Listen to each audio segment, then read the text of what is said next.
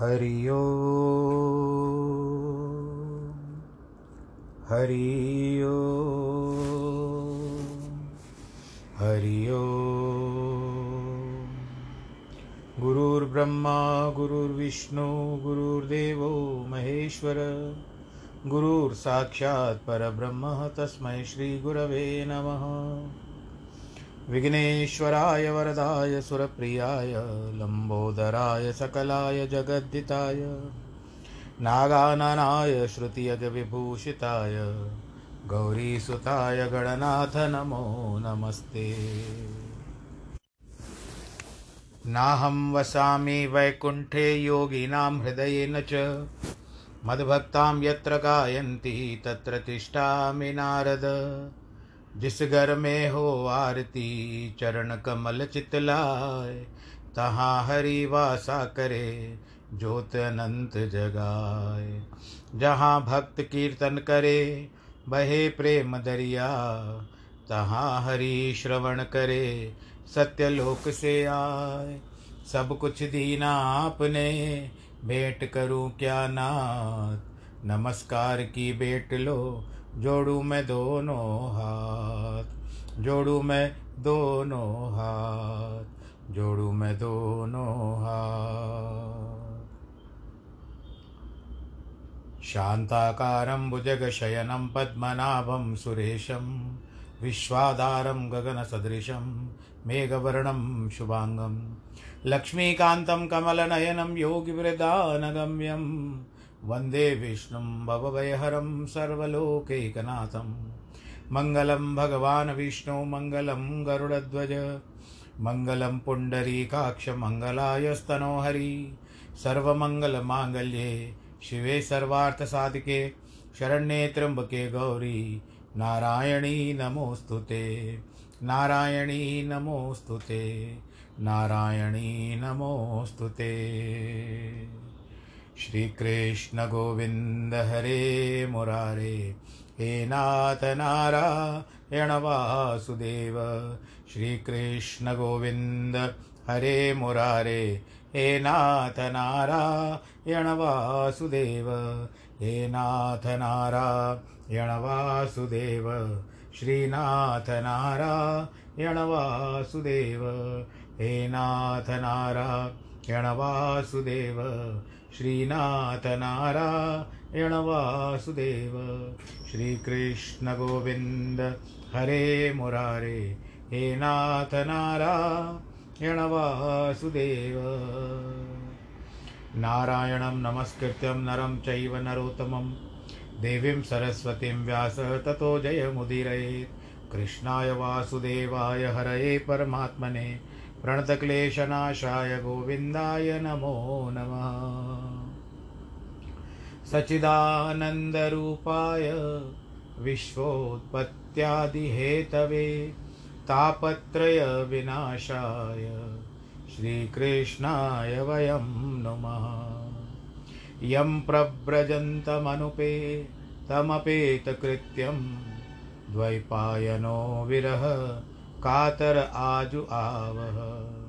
पुत्रेति तन्मयतया तर्वो विनेदुस्, तं सर्वभूतहृदयं मुनिमानतोऽस्मि, मुनिमानतोऽस्मि, मुनिमानतोऽस्मि। बोलो कृष्ण कन्हैया लाल की जय, बांके बिहारी लाल की जय, श्रीमद्भागवत महापुराण की जय। प्रिय भक्तजनों, किसी कारणवश मैंने दो दिन का अवकाश ले लिया था। कभी कभी समय भी अनुकूल नहीं चलता है, ऐसी कोई नहीं कोई भाई तकलीफ आ गई हो, कोई कष्ट आ गया हो, ऐसी कोई बात नहीं थी। परंतु पंडिताई है, ब्राह्मण का कर्तव्य है, सब और देखना पड़ता है, सब ठौर देखना पड़ता है। तो कभी कभी ऐसे हो जाते हैं क्रम हमारे कार्य में कि जिनको निपटाना बहुत आवश्यक होता है। अब हम भागवत की कथा जो वर्णन हो रही है इस समय में, वर्तमान में श्रीमद् भागवत की कथा, इसमें भगवान नारायण जी जी जो है वो ब्रह्मा जी को वरदान दिया और सृष्टि रचने की आदे, आ, आदेश दिया। और उसके बाद ब्रह्मा जी सृष्टि रचते हैं। और उसमें उस दिन आप लोगों ने युगों का प्रमाण सुना, अब उसके आगे क्या बताते हैं कि धर्मचार पर सतयुगे त्रेता में पद तीन, द्वापर में द्वय पद रहे, कलि में एक प्रवीण। कृष्ण कन्हैया लाल की जय। सतयुग में चारों पद समेत यानी चारों पैरों समेत धर्म मनुष्य का सेवन करता है। वही धर्म त्रेता के समय में जब युग परिवर्तन हो जाता है तो उसका एक चरण निकल जाता है। जिस जिस प्रकार से एक एक पांव से अधर्म बढ़ता है उसी भांति कली काल में तीन चरणों से धर्म रहित हो जाता है। यह कथन केवल वैराग्य के लिए है, कुछ धर्म के त्यागने को नहीं है। त्रिलोकी से बाहर जो महरलोक आदि से लोग ब्रह्मलोक तक हैं उसमें एक हजार चतुर्युगी एक दिन होता है। हे तात, उन लोकों में रात भी एक हजार चौयुग युग की होती है। जिस रात्रि में जगत का रचने वाला ब्रह्मा शयन करता है, रात्रि के अंत में लोकों की रचना आरंभ होती है। ब्रह्मा के एक दिन में चौदह मनु बीत जाते हैं। इकहत्तर चौकड़ी तक एक एक मनु अपना अपना समय भोगता है। यानी सतयुग, त्रेता युग, द्वापर युग, कलयुग, ये चार बार ये चारों युग इकहत्तर बार बीत जाए क्रम से।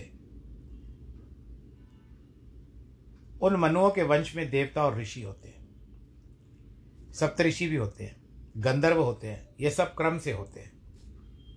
जिस तरह से हमारे यहाँ पर पाँच वर्ष का नियम है कि पाँच वर्ष में जो लोकसभा की चुनाव होते हैं उसमें उसका कार्यकाल संपन्न हो जाता है लोकसभा का पाँच वर्ष में। तो यहाँ भी वही बात है कि जैसे मनवंतर पूरा हुआ, कार्यकाल समाप्त, उसमें इंद्र का परिवर्तन हो जाएगा और उसके बाद राजा मनु भी बदल जाते हैं और सारी सृष्टि फिर से नई से आरंभ हो जाती है। वर्तमान में जो इंद्र हैं इस समय स्वर्ग में, उनका नाम पुरंदर कहा गया है। और ये सब एक संगी होते हैं। त्रिलोकी के प्रवर्तक चतुरानन के दिन की ये रचना है।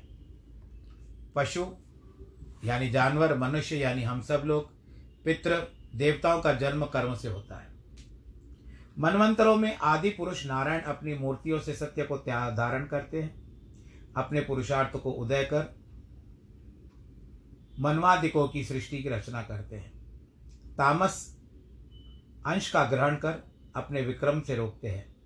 समय पाकर सब अपने लीन देखकर सायंकाल के समय मौन साध लेते हैं।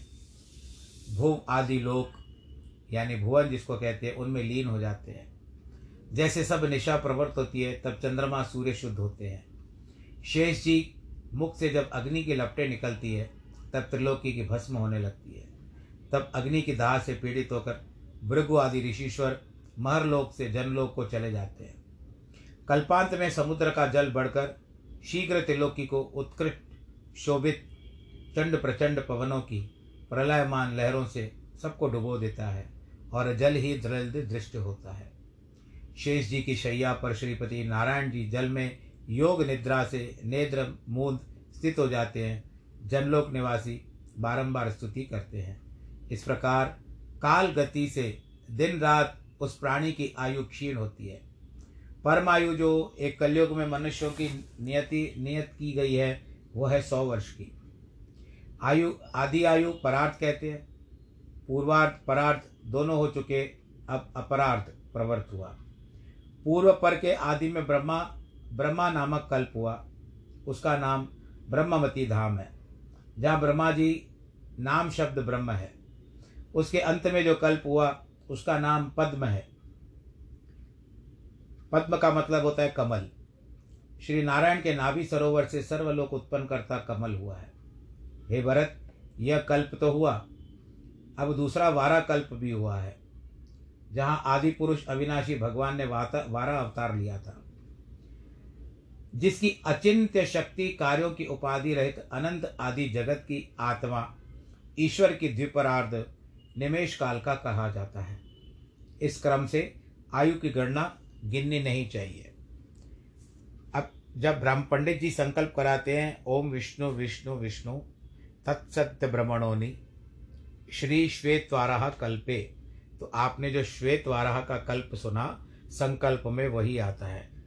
श्री श्वेत स्वारा कल्पे वैवस मनवंतरे अष्टाविंश तत्व में अभी जो कलयुग चल रहा है, अट्ठाईसवां कलयुग चल रहा है, ये आपको पंडित जी संकल्प कराते हैं। मैंने तो केवल ऐसे एक आ, अनुमान खाली आपको जो बताया, एक जिस तरह के कहते हैं कि एग्जाम्पल के रूप में बताया। परमाणु आदि द्विपरार्ध पर्यंत यह काल रूप ईश्वर जो अभिमानी तेजस्वियों को वश करने की सामर्थ्य नहीं है।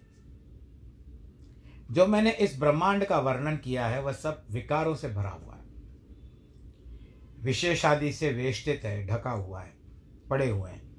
बाहर से यह अंडकोश पचास कोटि योजन विस्तार है। इस ब्रह्मांड में परमाणु नाई दस गुणा अधिक कोटन कोट ब्रह्मांड के समूह इसमें औरों से लक्षित होते हैं। इतनी कथा कहकर मैत्रेय जी कहते हैं कि विदुर जी, काल रूप भगवान वासुदेव का यह अद्भुत महिमा आपके सम्मुख वर्णन की है। अब यह सुनिए कि जैसे ब्रह्मा जी ने सृष्टि रची, प्रथम अंध तामिश्र, तामिश्र महामोह मोह तप्त, ये ब्रह्मा ने रचे। ये सब अज्ञान की प्रवृत्तियां हैं। अंध तामिश्र का जहां तक अर्थ समझा जाए कि अंधा और अंधेरा, अंध और वहां पर मिश्रित किया हुआ, तामस उसको कहा जाता है, तामिश्र तामिश्र भी उसी को कहा जाता है। महामोह जिसको अति मोह हो जाता है, और फिर मोह, फिर तप्त यानी गर्म, ये ब्रह्मा जी ने रचे हैं। इसमें अज्ञान की प्रवृत्तियां हैं। अपनी सृष्टि को पापी देख करके ब्रह्मा ने अपने मन में आनंद नहीं माना, फिर भगवान का ध्यान कर अपने मन को पवित्र कर दूसरी सृष्टि रचने का विचार किया। तब मन से सनक, सनंदन, सनातन, सनत कुमार, ये चार ब्रह्मा जी के पुत्र मानस पुत्र के रूप में उत्पन्न हुए। इनको क्रिया छोड़ वीर्य ऊपर को चढ़ा लिया, अर्थात नैष्टिक ब्रह्मचारी हुए। इन्होंने कहा कि हम गृहस्थी नहीं करेंगे, हम केवल प्रभु का नाम चिंतन करेंगे, क्योंकि यही चार भाई जो है, सनक, सनंदन, सनातन, सनत कुमार, ये चारों भाई हमेशा पाँच वर्ष की आयु के रहते हैं। इसका कारण अभी ब्रह्मा जी बताएंगे कि इन्होंने ब्रह्मा जी से कहा था कि हम संतान के लिए कुछ भी राज़ी नहीं है, हम केवल प्रभु चिंतन करेंगे, इसके लिए हम आपको आज्ञा दें। प्रभु को पहले ब्रह्मा जी को तो क्रोध आ गया, परंतु उन्होंने उन अपने क्रोध को त्याग दिया, तो एक शरीर छूट गया उनका, यानी वो थे ब्रह्मा जी, रूप का शरीर छूट गया, जिसके कारण ब्रह्मा जी ने ठीक कहा कि आपको वह वरदान देता हूँ और आयु आपकी लंबी होगी, परंतु आपकी आयु सदैव पाँच वर्ष के बाद फिर से पाँच वर्ष की हो जाएगी। और ये वही ऋषि मुनि हैं जिन्होंने जय विजय को श्राप दिया था। इसकी कथा भी इसी श्रीमद् भागवत के अंदर आएगी, अभी थोड़े अध्यायों में आ जाएगी। तब ब्रह्मा जी ने कहा, पुत्रो जगत रचो। तब चारों ने सृष्टि रचना की इच्छा नहीं की, किंतु मोक्ष में, धर्म में परायण श्री नारायण जी के ध्यान में उन्होंने विचार प्रदान किया। अब ब्रह्मा जी को क्रोध आ गया कि मेरे आग मेरी आज्ञा मेरे पुत्र नहीं मान रहे हैं। ऐसा कहते हुए ब्रह्मा जी को रोष हुआ, फिर पुत्र जान करके क्रोध को शांत किया। बुद्धि से क्रोध को रोका तो भी ब्रह्मा की भ्रिकुटी में उसी समय वह क्रोध नीलवर्ण बालक बन करके उत्पन्न हुआ। वह देवताओं में प्रथम प्रादुर्भूत रुदन करता हुआ ब्रह्मा से बोला, है पिता, हे जगत गुरु, मेरा नामकरण करो, मेरे रहने का स्थान बताओ। बालक का यह वचन सुनकर ब्रह्मा पालन करते हुए सुंदर वाणी से कहते हैं, मत रो, जो तुम कहोगे वही करेंगे। हे सुरश्रेष्ठ सुरश्रेष्ठ उद्वेग से बालक सदृश तुम रोए हो, इस कारण सब प्रजा तुमको रुद्र के नाम से जानेगी। हृदय, प्राण, इंद्रियां, आकाश, वायु, अग्नि, जल, पृथ्वी, सूर्य, चंद्रमा, तप, ये स्थान पहले से ही हमने तुम्हारे वास्ते निश्चित करके रखे हैं, इनमें तुम निवास करो। सब संसार ग्यारह नामों से तुम्हारा पूजन करेगा। उनमें क्या क्या नाम होंगे? मनु, महीनस, अहिमन्यु, शिव, कृतध्वज, भव, काल, ईशान, उग्ररेता, धृतवत, वामदेव, और एकादश शक्ति तुम्हारी होगी। उनके नाम इस प्रकार है, धी, धृति, उष्णा, उगा, नियुत्सु, सर्पिला, अंबिका, इरावती, सुधा, दीक्षा, और आखिरी में ग्यारहवीं जो होगी रुद्राणी। यह नाम और स्थान और नारी तुम ग्रहण करो, अपनी स्त्रियों समेत तुम प्रजा को रचो, जिससे तुम प्रजापति कहलाओ। जब ब्रह्मा ने यह आज्ञा दी तब नीलकंठ शिव जी ने अपनी आकृति स्वभाव से अपने समान भयंकर प्रजा रच ली। बोलो शंकर भगवान की जय। इसमें ये केवल लीला है भगवान शिव जी की, उन्होंने ये केवल लीला बताई गई है कि ब्रह्मा जी के द्वारा उत्पन्न हुए, परंतु आदि शिव है वो। भागवत में ऐसे बताया गया है कि एक स्वरूप लेकर के आ गए रुद्र का रूप धारण करके, परंतु शिव शिव है, आदि अंत रहित है। हरि और हर ये आदि और अंत रहित है, इनका न जन्म है न अंत है। अब उसमें क्या भयंकर प्रजा क्या आ गई? भूत प्रेत बेताल गण और पिशाच कराल, ढाकनी शाकनी योगिनी सिरजी शिवते काल सियाव। बोलो कृष्ण कन्हैया लाल की जय। रुद्र के रचे हुए भूत प्रेत सब जगत को खाने लगे। यह चरित्र देखकर प्रजापति को अति शंका हुई, हे सर्वोत्तम, ऐसी प्रजा के रचने में मैं भर गया, बस करो। तीव्र नेत्रों से मुझ समेत यह प्रजा खाने को उपस्थित है। तुमने तो ऐसी प्रजा उत्पन्न कर ली है कि सबको खाने दौड़ रहे हैं। तुम्हारा कल्याण हो तब करो। तब सब जीवों की सुखदायक जैसी प्रजा प्रथम थी, तब से वैसे ही प्रजा को रचोगे। परम ज्योति स्वरूप भगवान अदोक्षज जो सब जीवों के हृदय में वास करते हैं, उन ईश्वर को तप करके अनायास प्राप्त होता है। मैत्रेय जी कहते हैं कि ब्रह्मा जी की आज्ञा मानकर, परिक्रमा देकर, बहुत अच्छा कहकर तप करने वन में प्रवेश कर गए। कुछ समय के बाद फिर जगत रचने की इच्छा हुई तो भगवत की शक्ति लोक की संतान हेतु दस पुत्र उत्पन्न कर दिए ब्रह्मा जी ने। पहले का नाम था मरीचि, दूसरा अत्रि, तीसरा अंगिरा, पुलस्त्य, पुल, क्रतु, भृगु, वशिष्ठ, दक्ष प्रजापति और दसवें हुए नारद। विरंची के अंग से नारद जी से हुए स्वयंभू के, अंगुष्ठ से दक्ष, प्राण से वशिष्ठ, त्वचा से भृगु, नाभि से पुल, श्रवण से पुलस्त्य, आनंद से अंगिरा, नेत्रों से अत्रि, मन से मरीचि हुए। दक्षिणास्तन से धर्म हुआ, दक्षिण स्तन से धर्म हुआ। श्री नारायण जिस धर्म में विराजमान है, पीठ से अधर्म प्रकट किया, जिसके सब संसार की भयानक मृत्यु हुई। हृदय से काम, भ्रुकुटी से क्रोध, नीचे के होंठ से लोभ, मुख से वाणी, लिंग से समुद्र, गदा से मृत्यु जो पाप के आश्रित है। छाया से करदम ऋषि हुए और देवहूति के प्राणनाथ थे। इस करदम मुनि की कथा भी, यानी इन जिन जिन के नाम अभी बताए हैं, इनकी कथा विस्तार पूर्वक श्रीमद् भागवत के अंतर्गत ही आएगी, आप लोग सुनते रहिएगा। मुख से वीणा पाणी सरस्वती उत्पन्न हुई। यद्यपि वह सुंदर अकामा थी, परंतु अपने ऐसे सुना था हमने ऐसे सुना था कि ब्रह्मा जी इसको देख करके कामातुर हो गए।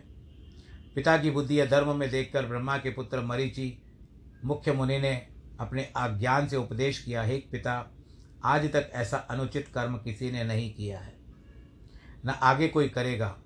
आप जो सरस्वती से मिलने की इच्छा करते हो, अपने काम को जीतो, क्योंकि आप समर्थ हो।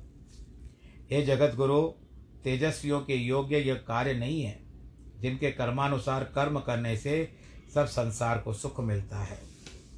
उस पर ब्रह्म परमात्मा को नमस्कार है, जिसने इस सृष्टि को अपने तेज से आत्मा में स्थित किया। वह परमेश्वर धर्म की रक्षा करने योग्य है।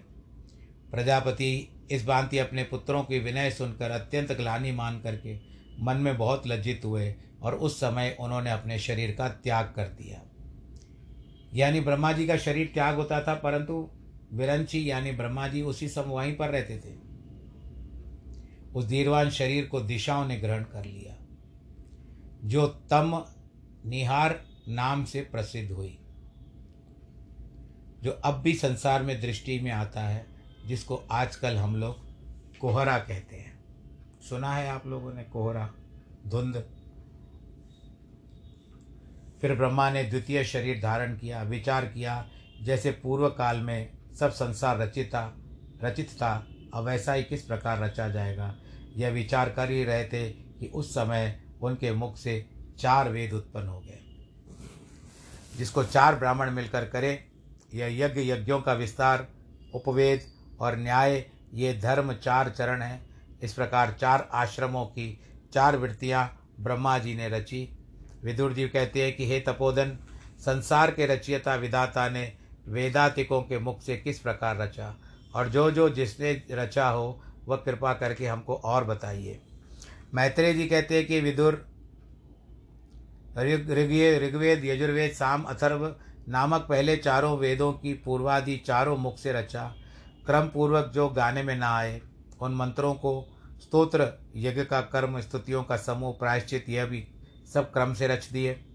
फिर अपने पूर्वादि मुख से आयुर्वेद अर्थात वैद्यक शास्त्र, धनुर्वेद अर्थात धनुष विद्या शास्त्र, गांधर्व वेद, गान विद्या शास्त्र, सरगम इत्यादि, स्थापत्य, मंदिर बनाना शास्त्र, बनाने का शास्त्र या गृह बनाने का शास्त्र जिसको कहते हो, जिसको आज की तारीख में वास्तुशास्त्र माना जाता है, जिसको देवशिल्पी विश्वकर्मा भली भांति जानता है। यह चारों उपवेद भी उसी क्रम से उन्होंने रचे थे।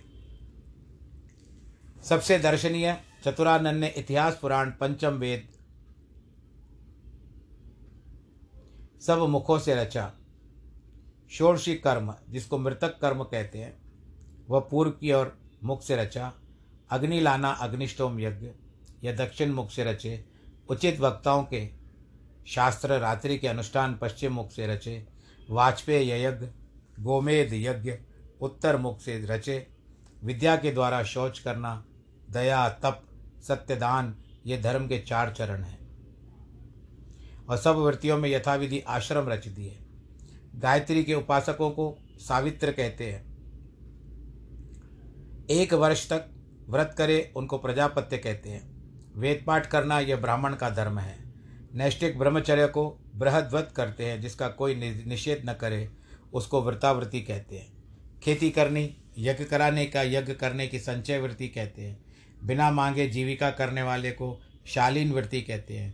गिरा हुआ अन्न बीनकर निर्वाह करने वाले शिलोवृत्ति कहते हैं। घर में रहकर उदर पूर्ण करने को गृहवृत्ति कहते हैं। इस प्रकार वृत्तियाँ रचते गए।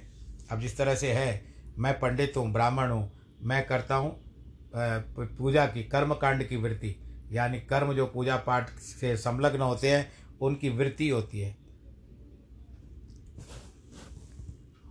और प्रवृत्त होता हूँ उसके प्रति प्रवृत्त रहना चाहिए, जो उसी को वृत्ति कहते हैं। जो सांवे के चावलों का भोजन करके तब करते हैं वे वैखानस कहलाते हैं। जो नया अन्न मिलने पर पहला अन्न परित्याग करते हैं वे बाल खिल्य कहलाते हैं। इन बाल खिल्यों की कथा भी आएगी आगे चल करके। ये साठ हजार है जो प्रातःकाल उठकर जिस दिशा को जाए उधर फल प्रथम मिले उसको भक्षण करके जो अपनी आत्मा को संतुष्ट करते हैं वो औदुम्बर कहलाते हैं। यानी आप जैसे जिन जिन संतों के या ऋषियों के नाम सुनते हो तो उनका यह कार्य होता है, कार्य प्रणाली उनकी होती है। जो फल आपसे आप पककर पृथ्वी पर गिरे उसे खाकर जो आत्मा का पोषण करते हैं वे फेनप कहलाते हैं। चार प्रकार के बनवासी ब्राह्मण हैं, अपने आश्रम के कर्म में प्रधान रहे, वे कुटी चक्र कहलाते हैं।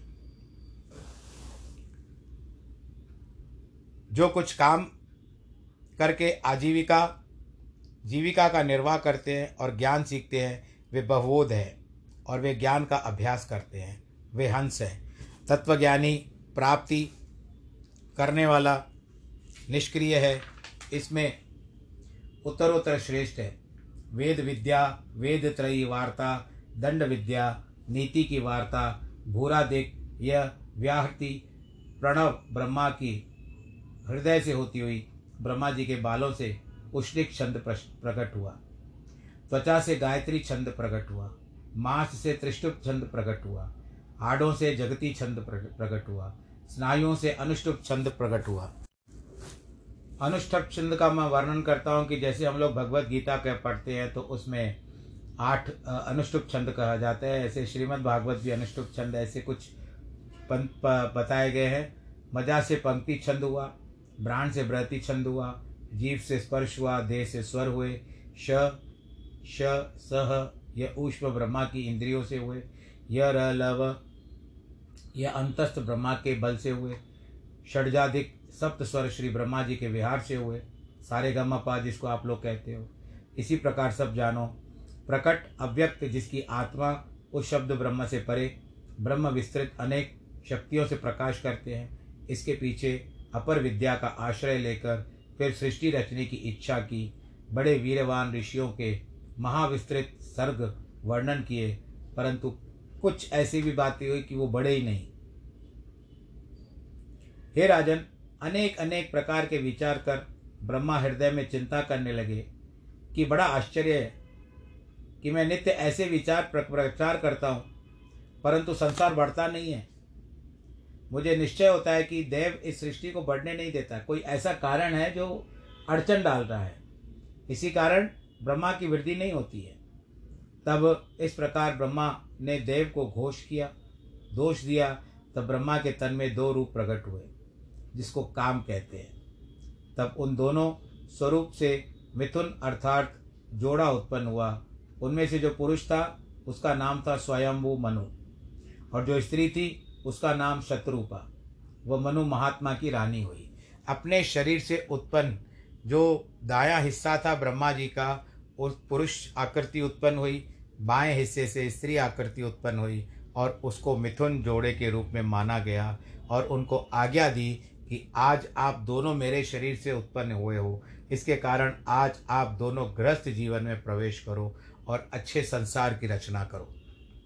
अब उसके कारण हम आपको यह बता दें, कई बार प्रसंग आ भी चुका है कि मनु राजा की संतान होने के कारण हम लोग मनुष्य कहलाते हैं या मानव कहलाते हैं, क्योंकि मनु राजा के द्वारा ही है। और हम जैसे लोग आ गए। अब इन दोनों के मैथुन धर्म प्रकट किया। मैथुन कर्म करने से प्रजा बढ़ी। मनु ने शत्रुपा के गर्भ से पांच पुत्री पुत्र पुत्री उत्पन्न किए। हे सतम, यानी तीन पुत्रियां थी और दो पुत्र थे। उनमें दो पुत्रों का नाम, एक का नाम प्रियव्रत और एक का नाम उत्तानपाद। उत्तानपाद जिनके पुत्र का नाम ध्रुव था, जो आज तारे के रूप में है। और तीन पुत्रियां थी, एक का नाम था आकुति, एक का नाम था देवहूति और तीसरी थी प्रसूति।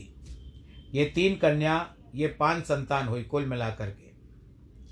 आकुति प्रजापति को ब्याही गई, देवहूति करदम जी को ब्याही गई, प्रसूति जो दक्ष थे उनके पुत्र, उनसे ब्याह हुआ, जिससे आरा सारा जगत भर गया।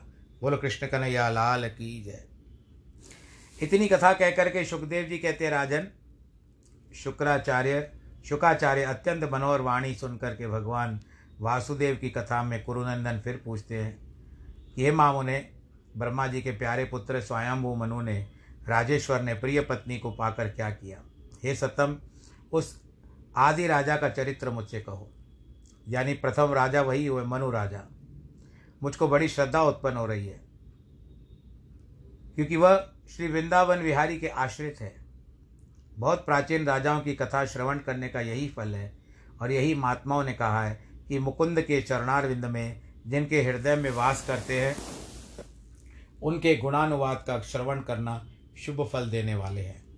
श्री सुखदेव जी कहते हैं कि विनीत सहस्त्र शिर वाले भगवान के चरणारविंद में शिर वे मैत्रेय जी भगवत भागवत कथा में अत्यंत प्रसन्न रोमांचित होकर विदुर जी के सम्मुख बोलते हैं।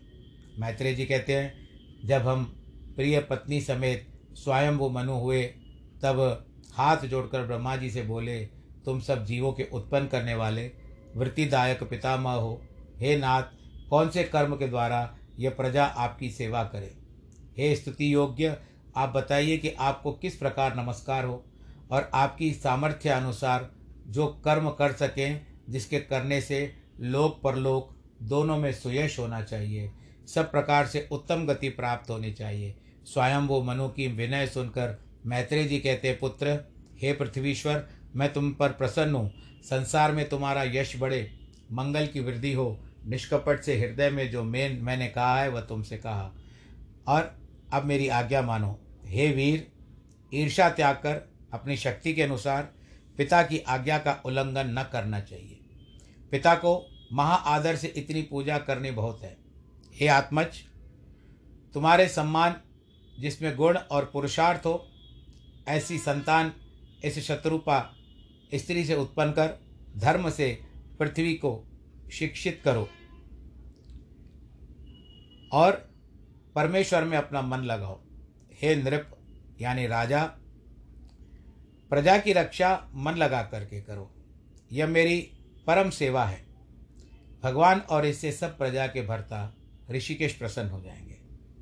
यज्ञ रूप जनार्दन भगवान जिन पर संतुष्ट नहीं होते, उनका मनुष्य देह धारण करना केवल श्रम मात्र हुआ है। आप धन्य हैं जो नारायण जी का आदर करते हो। मनु जी कहते हैं, पाप नाशक हे प्रभो, मैं आपकी आज्ञा अवश्य करूँगा, माँ पालन करूँगा, परंतु मेरा वास स्थान और प्रजा के रहने की जगह बताइए। हे देव, सब जीव मात्र का जिस पृथ्वी पर वास करने का स्थान है, वह पृथ्वी महाप्रलय जल में निमग्न हो गई है। अब पृथ्वी का भार कर उत्तर पृथ्वी को लाने के लिए अभी वराह अवतार आएगा कथा में। इस भूत पहले तो सब लोग कमल के फूल के ऊपर ही रहते थे। इस भूदेवी के उत्तरार्ध को यत्न करो जिस पर यह प्रजागण वास करे। मैत्रेय जी कहते हैं, चतुरानंद जल में धरणी को डूबी देखकर मन में मन में बहुत चिंता करते हैं कि किस प्रकार से इसका उद्धार किया जा सके, जो प्रजागण इस पर वास कर सकें। विश्व रचने के ही समय मेरे सम्मुख जल में डूबकर पृथ्वी रसातल को चली गई। अब हम सब इस वसुधा के निकलने का क्या उपाय करें? जिसके हृदय कमल से उत्पन्न हुआ हूँ, वह भगवान वासुदेव करुणा सिंधु भक्त वत्सल दीनबंधु तीर्थ रूपी, जिनकी कीर्ति वे नारायण मेरा मनोरथ पूर्ण करेंगे। हे अनघ, ब्रह्मा जी की यही विचार कर रहे थे। उसी समय पितामह ब्रह्मा जी के नासिका के छिद्र से अकस्मात अंगुष्ठ मात्र वराह का अवतार हो गया।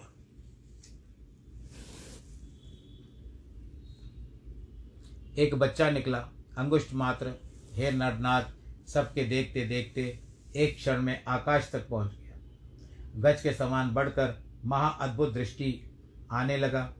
मरीचि आदि ब्राह्मण सनत कुमार मनु सहित ब्रह्मा जी शूकर को निहार कर अनेक प्रकार के विचार करने लगे। यह वराह रूप धारण कर कोई स्वर्गवासी तो नहीं चला आया है, बड़े आश्चर्य की बात है। मेरी नासिका से यह शूकर रूप धारण कर कौन निकला? पहले तो अंगुष्ठ समान था, एक क्षण में हाथी की तरफ बढ़ने लगा, बड़ा हो गया और वे पर्वत के समान स्थूल दिखाई दे रहा है। कहीं यज्ञ भगवान मेरे मन को खेद तो नहीं रहे? पुत्रों समेत ब्रह्मा जी विचार कर रहे थे। उसी समय अंतरिक्ष से बादल समान गर्जन का शब्द हुआ। ब्रह्मा के सम्मुख यज्ञ पुरुष भगवान के बादल समान गरजने लगे। उन उत्तम ब्राह्मणों को और ब्रह्मा को श्री वारा जी ने अपने हा भाव से मोहित कर दिया, महामोहित कर दिया। और सामर्थ्यवान श्री वारा जी के गर्जन से सब दिशाएं भी गर्जन करने लगी। उस समय महामाय वारा जी धुरधुर शब्द क्लेशनाशक सुनकर जनलोक जनलोक तपलोक निवासी मुनिगण परम परम पवित्र वेद त्रयी मंत्र पढ़ पढ़ करके मधुर वाणी से भगवान वारा जी की स्तुति करने लगे। बोलो श्री वारा भगवान की जय।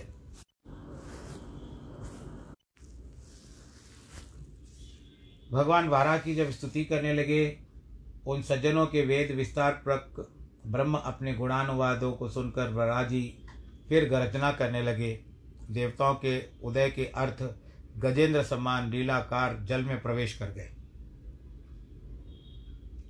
जिनकी पुच्छ ऊपर की ओर उठ रही है, आकाश में विचरते हैं, और जिनके कठोर कंधे धूसर रंग के बाल फड़क रहे हैं। उनके शरीर के रोम जो थे वो बड़े तीक्ष्ण थे। भयानक दृष्टि पृथ्वी के उद्धारक श्री वारा जी ने प्रकाश किया। नासिका से पृथ्वी को सूंघते हैं, जिस कारण वारा रूप धारण किया। यज्ञ तो आपके अंग हैं। कठोर दाढ़ कोमल दृष्टि से स्तुति करते हुए ब्राह्मणों की ओर देख करके जल में प्रवेश किया। हीरा पर्वत के समान अंग जल में कूदने से वेगों से कोखे फट गई। इस प्रकार समुद्र का जल इधर उधर फैल गया। दीर्घ तरंगमाला भुजाएं सी दृष्ट आती है। दुखी जन कहते थे, हे यज्ञेश्वर, हमारी रक्षा करो। यज्ञमूर्ति वारा जी महाराज अथा जल की था लेने के लिए जल की कुदाल की नाई तीव्र खुरों से चीरते फाड़ते जाकर के उन्होंने पृथ्वी को देखा, रसातल में चली गई थी। जो धरणी जल में डूब गई थी उस पृथ्वी को अपने दाढ़ों पे उठा लिया। बोलो श्री वारा भगवान की जय।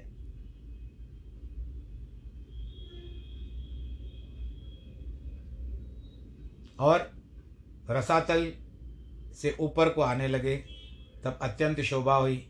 चक्र से हजार गुण तीव्र तेज, जिनसे एक वारा जी ने हिरण्याक्ष दानव को गदा हाथ में लिए आते देखा। वारा जी के सम्मुख आकर वो मार्ग को रोक करके खड़ा हो गया। ये हिरण्याक्ष कौन था? ये कश्यप मुनि के पुत्र थे, उनके द्वारा उत्पन्न हिरण्याक्ष था। इसकी विस्तार से कथा आगे आएगी, पर अभी जो वारा के समक्ष हिरण्याक्ष खड़ा हुआ है उसके बारे में बताते हैं।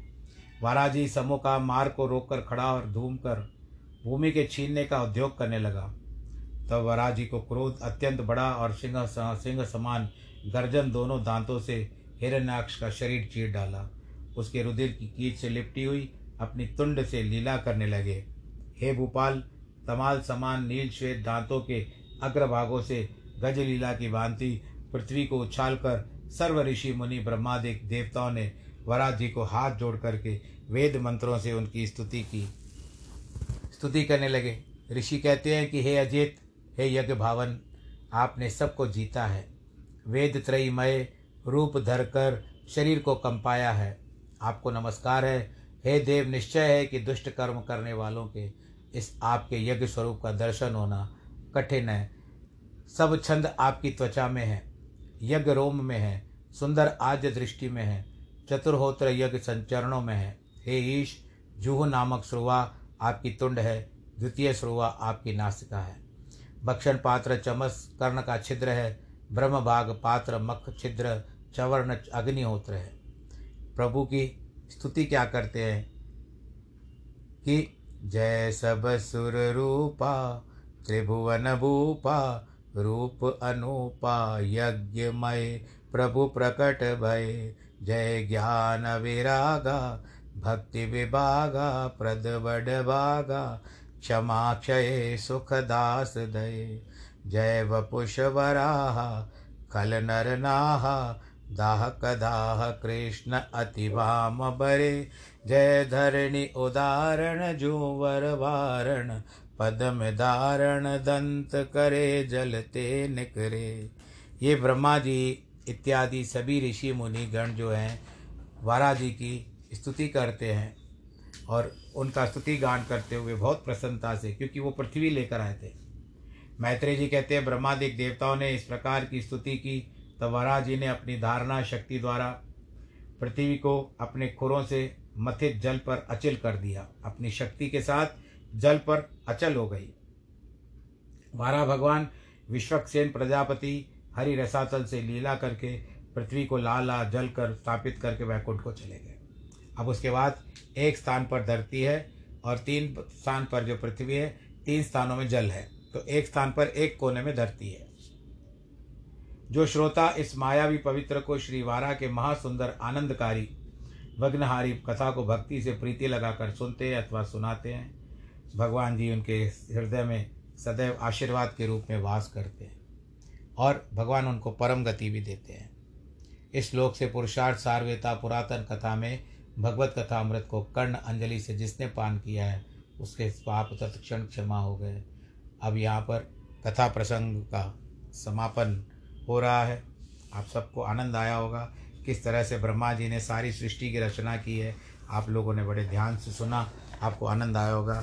आप ऐसे ही आनंद में रहिए, कोरोना का ख्याल रखिए, अपना ध्यान रखिए, भीड़ भाड़ के इलाकों से बचें, कोरोना से हाथ धोना जरूरी और मुख पर मास्क लगाना भी ज़रूरी। बस आप इस तरह से, और भीड़ भाड़ में जाना बचना भी ज़रूरी। आप सब खुश रहें।